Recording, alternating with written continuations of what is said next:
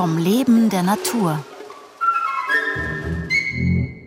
Diese Woche kleinste Kletterkünstler. Die Zoologin Caroline Reinwald vom Tiergarten Schönbrunn erzählt über die eurasischen Zwergmäuse. Heute, was die Zwerg von der Hausmaus unterscheidet. Das ganz Besondere an der eurasischen Zwergmaus ist, ist, dass sie eins der kleinsten Nagetiere überhaupt ist, also auf der ganzen Welt.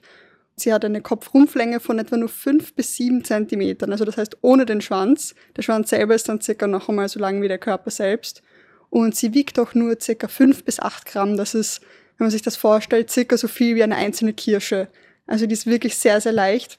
Und dadurch kann sie eben auf Grashalme klettern, ohne diese eben umzuknicken. Dadurch kommt sie einfach an Bereiche, an die andere nicht herankommen. Und dadurch kann sie eigentlich eine ökologische Nische erschließen und auch Nahrung erschließen, die anderen Säugetierarten, vor allem auch Kleinsäugetierarten, verborgen bleibt.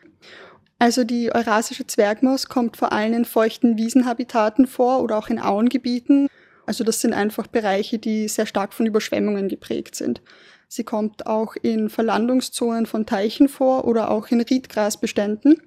Das kann man sich vorstellen wie so auch so hohe Wiesen einfach. Das sind dann doch etwas dickere Halme, aber nicht zu dick. Und das kann man sich wirklich dann einfach vorstellen wie so schöne hohe Wiesenlandschaften.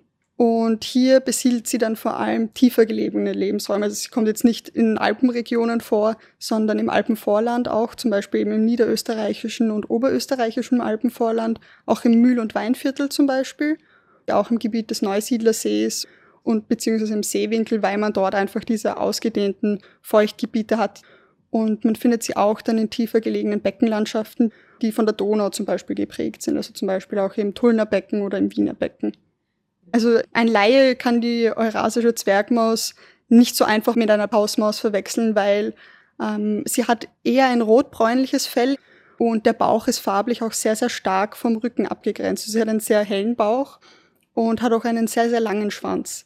Und wenn man sich jetzt wirklich anschaut, den Vergleich zwischen eurasischer Zwergmaus und einer Hausmaus zum Beispiel, sieht man, dass die Hausmaus doch ein bisschen größer ist eben und um einiges mehr wiegt. Also eine Hausmaus wiegt so 20 bis 25 Gramm. Also ist dann doch um einiges mehr als diese 5 bis 8 Gramm von der eurasischen Zwergmaus. Und eine Hausmaus ist auch eher gräulich gefärbt und hat auch ein bisschen abstehender und größere Ohren. Aber wirklich dieses beste und eindeutigste Erkennungsmerkmal ist, dass die Zwergmaus doch um einiges kleiner ist. Und sie hat eigentlich, wie der Name Eurasische Zwergmaus vielleicht verrät, auch ein sehr breites Verbreitungsgebiet. Das westlichste Verbreitungsgebiet ist eher der Süden Englands und auch Nordspanien und dann zieht sich die Verbreitung eigentlich wie so ein Gürtel Richtung Osten über Mittel- und Osteuropa bis nach Asien, auch bis nach Japan und in die orientalische Region hinein.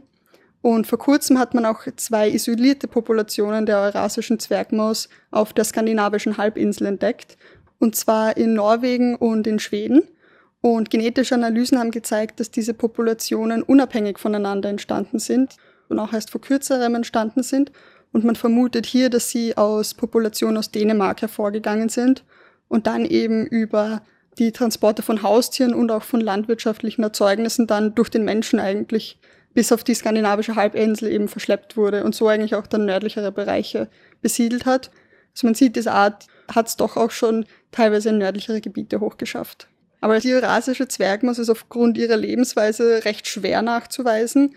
Das Einzige, was man eben nachweisen könnte, sind die Nester, die sie bauen. Also die Eurasische Zwergmaus baut so kugelförmige Nester, die so circa Tennisball groß sind, wo sie dann auch wirklich von Gräsern verschiedene Halme auch einflechtet und die sie dann selber auch ein bisschen auspolstert mit pflanzlichem Material. Also sie sind dann wirklich schön rund auch und da sind oft dann auch noch lebende Halme dran. Also sie rupft nicht nur Halme aus und die sind dann ganz lose, sondern die sind wirklich dann noch im Gras eingeflochten sozusagen.